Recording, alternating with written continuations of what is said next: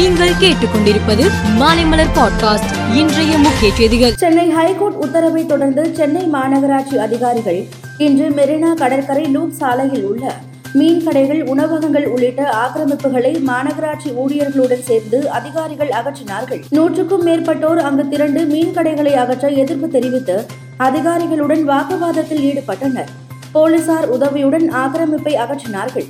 அங்கிருந்த மீன்கள் வலைகள் ஆகியவற்றையும் அப்புறப்படுத்தினார்கள். சட்டசபையில் அதிமுக உறுப்பினர்கள் பேசும்போது நேரலை செய்யப்படுவதில்லை என எதிர்க்கட்சித் தலைவர் குற்றம் சாட்டினார்.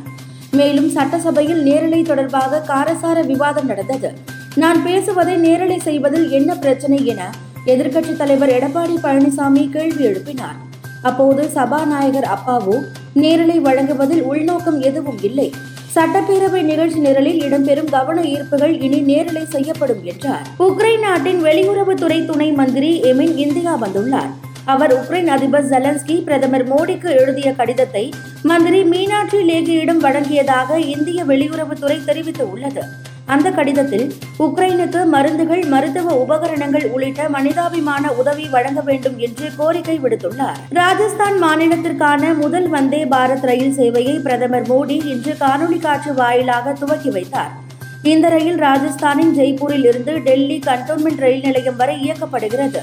அஜ்மீரில் இருந்து டெல்லி கண்டோன்மெண்ட் ரயில் நிலையத்திற்கு ஐந்து மணி பதினைந்து நிமிடத்தில் இந்த ரயில் சென்றடைகிறது. இலங்கையில் மார்ச் ஒன்பதாம் தேதி உள்ளாட்சி தேர்தல் நடத்தப்படும் என அறிவிக்கப்பட்டது.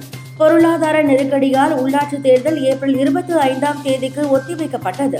இந்நிலையில் இலங்கையில் உள்ளாட்சி தேர்தல் கால வரையின்றி ஒத்திவைக்கப்படுவதாக அறிவிக்கப்பட்டுள்ளது. தேர்தலை நடத்த போதுமான நிதியை அரசு ஒதுக்காததால் தேர்தல் ஒத்திவைக்கப்படுகிறது என அந்நாட்டு தேர்தல் ஆணையம் தெரிவித்துள்ளது. மியான்மரில் ராணுவ ஆட்சி நடந்து வருகிறது. அங்கு ஆட்சி அதிகாரத்தை கைப்பற்றிய ராணுவம் அந்நாட்டு தலைவர் ஆங்சான் சூகி உட்பட பலரை கைது செய்தது. ராணுவத்திற்கு எதிராக பல அமைப்புகள் போராடி வருகின்றன. அவர்களை குறிவைத்து மியான்மர் ராணுவம் தாக்குதல் நடத்தி வருகிறது. இந்நிலையில் சார்ஜிங் பகுதியில் மியான்மர் ராணுவம் வான்வழி தாக்குதல் நடத்தியதில் குழந்தைகள் உட்பட நூற்றுக்கும் மேற்பட்டோர் பலியானார்கள்.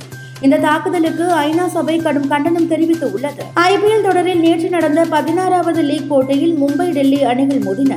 முதலில் பேட் செய்த டெல்லி அணி நூற்று இருபத்தி ஏழு ரன்களுக்கு ஆல் அவுட் ஆனது.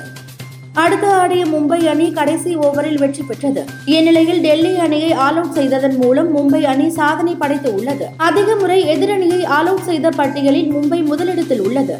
இரண்டாவது இடத்தில் சென்னை அணி இருபத்தி இரண்டு முறை எதிரணியை ஆல் அவுட் செய்து உள்ளது. மேலும் செய்திகளுக்கு மாலை மலர் பாட்காஸ்டை பாருங்கள்.